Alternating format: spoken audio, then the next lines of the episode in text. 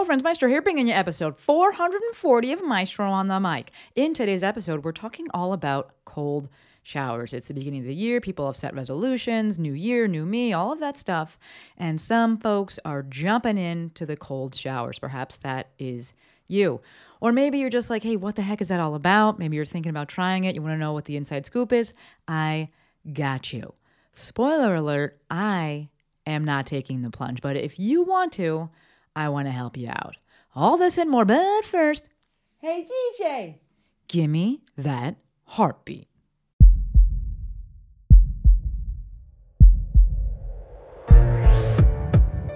This is Maestro on the Mic, a podcast designed to help you change your mindset and your life. It is time for something new. Join host Dr. Shante Cofield, also known as the Movement Maestro, on a journey to see the bigger picture. Open your eyes. Find your passion. And discover how movement unites us all. Let's get it poppin'. This is Maestro on the Mic. I'm the Maestro, and you're about to get Maestrofied. 3, 2, 1. Hello, my podcast people, and thank you for joining me for yet another episode of my favorite podcast. So in today's episode, we are talking about cold showers. This episode will drop on Thursday, January 12th. So it's not quite like still the very beginning of the new year, but we know it's the time of the year. We got new resolutions and things like that. And I've seen some people trying to do cold showers.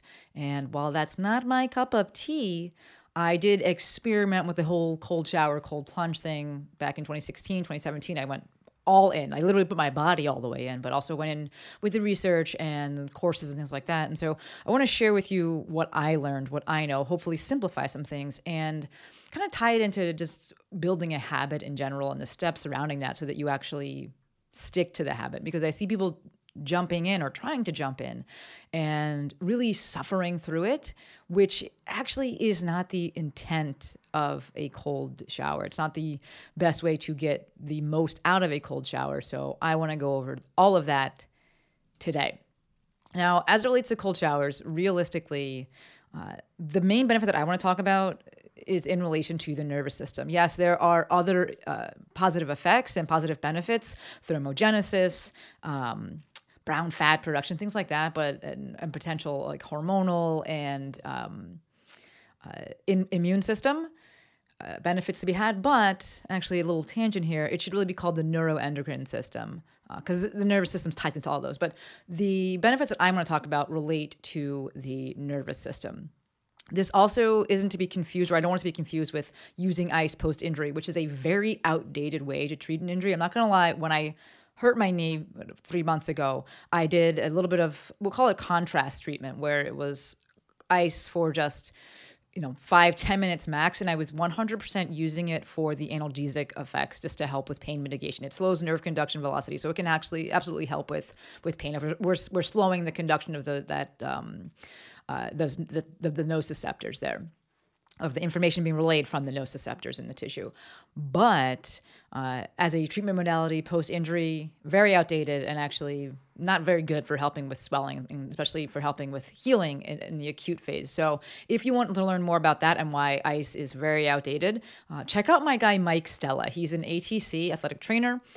He is Mike Stella _ ATC on Instagram. We'll link everything in the show notes. He also has a course, an online course called The End of the Ice Age, I believe. So if you are interested in any of that, check him out. Next part. Yes, there are circulatory effects or benefits, especially to be had from contrast therapy, where we go hot, cold, hot, cold, hot, cold.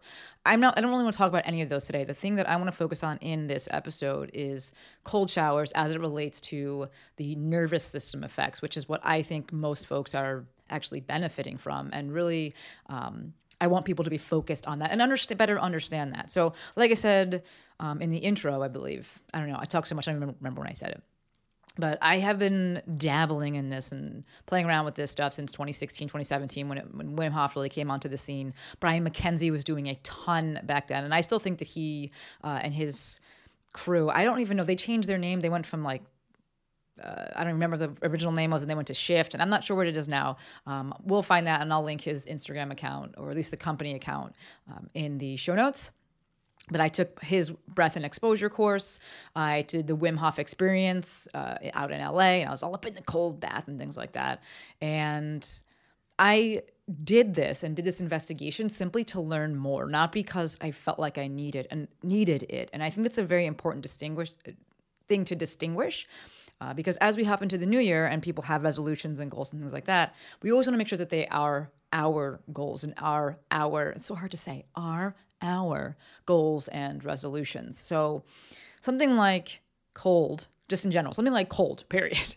It's unpleasant. And so my goal wasn't to, let me back it up. If the goal of exposing myself to it was not my own, I'm going to stop because it is very unpleasant. Whereas if it is my goal and my reasoning for doing it is not just because everyone else is doing it, but because I think it could actually help me or because I want to learn more about it, then we're better able to kind of push through. But also, and we're going to talk about this a little bit later, we're able to set things up in such a way that I can actually stick to it. But suffice to say, if you're thinking about doing cold showers, awesome. Just make sure that the goal is yours and you're not just like, I'm doing it because I'm supposed to, or some like health guru said I have to, because you don't have to. You can get the benefits, especially from the nervous system, in other ways. It's just the cold will always be cold. And so we'll dive into that. All right. So next part here, and if you've tried doing any kind of cold showers or cold plunges, things like that, you may have already experienced this, and that all cold is not created equal. Some cold feels colder and is colder than other cold. So if we're looking at water versus air, so going in a cold shower or going in a cold bath versus going outside in the cold, because a bunch of you live where the weather hurts your face. So could you do this just by going outside? Yes, but I will say that if you try this with like a bath, or you understand that why you don't want to get wet when it's cold, it's because the body loses heat faster when it's in cold water versus cold air, because water is a better conductor of heat. So we lose that heat faster. Second part is cold showers versus cold baths. So a cold shower may feel worse than a cold bath, because with a cold shower, the water is constantly being replaced. So it's like cold, cold, cold, cold, cold. Whereas if you were to sit in a bath, not like in the ocean, but in a bath, a smaller container, that water does theoretically have some time to heat up as you lose body heat. So it can feel worse if you are in the shower and there's like, you turn around and it's on your front. So something to be said about that. Just wanted to put that out there. Okay, so let's hop on into like the nitty gritty of this. So the whole goal when using a cold shower, in my humble opinion, is to elicit a sympathetic response, right? We have the parasympathetic nervous system. We have the sympathetic nervous system. A sympathetic response is going to be flight or fight. Cold will always elicit a sympathetic response. Cold always going to be cold. The benefit to be had from cold showers and cold exposure is not just that you were cold. It's that you have this sympathetic response, and then you get to train your response to that sympathetic response. The goal is not to dampen your sympathetic response. It's to have that sympathetic response, that flight or flight, that, oh shit, get me out of this thing. And then you have the opportunity to respond to it. And that's what we're looking to train, is that response to the sympathetic response. You could use anything to elicit a sympathetic response. You could go on Instagram and use trolls, right? They elicit a sympathetic response, but the cold will always be cold. Physiologically, it touches you and you're like, oh shit, I'm awake. I got to do something. What's going on here? And so you always get that sympathetic response, which is why it is such a helpful, valuable, easy tool to use. Now, again, the focus needs to be on the response, not the stimulus, right? So the goal here, if we're focusing on our response, right, the response, the sympathetic response, the goal that we want is to get back to calm nasal breathing as quickly as possible and then remain there. And we're going to go into why it's nasal breathing. Y'all know I love nasal breathing.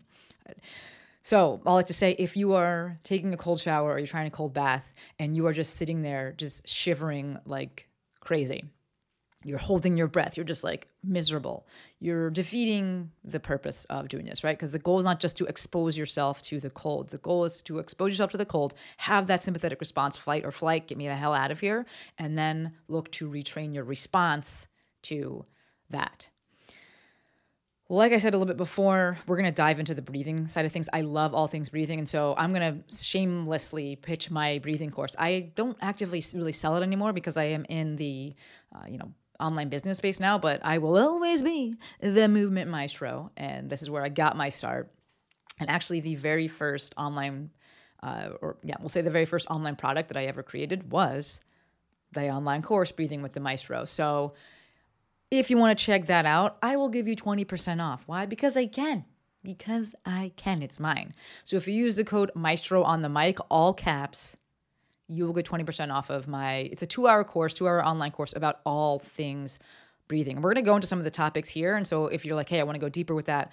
Yes, I talk about mouth breathing. Of course. I talk about taping your mouth. I talk about breathing strategies and how to use it for pressurization. I'm going to go into the neurological effects and tie-ins within the rest of this podcast episode. But if you want to dive in, you want to go check it out, just go check out the registration page and you can see all the things that are in it. And then if you want to buy it, amazing. Maestro on the mic, all caps, saves you 20%. The link to get there will be in the show notes, themovementmaestro.com/440. That's the episode number. Check that out. All the things will be there. So like I said a little bit before, the goal when we expose ourselves to this cold temperature, this cold exposure. The goal here is to get back to regulated breathing. And with that breathing, we want it to be calm, composed, and primarily nasal breathing. We don't want that hyperventilation, which is a little bit of a misnomer, but you don't want that fast breathing through your mouth. It can start there, right in through the nose, out through the mouth, but ultimately we're looking to get back to nasal breathing. Why? Why nasal breathing? Because nasal breathing is the shit. It's the best. So there's a little book actually called Shut Your Mouth and Save Your Life. Pretty interesting.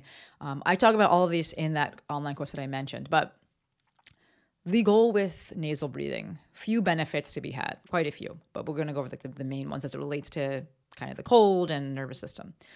Number one is clearly, especially if you're watching the video, you see this, but if you have a nose and a mouth, you understand this. Your nose holes are smaller than your mouth hole, right? Your nostrils are smaller than your mouth. This creates resistance to breathing. This is a good thing both for the inhale and the exhale.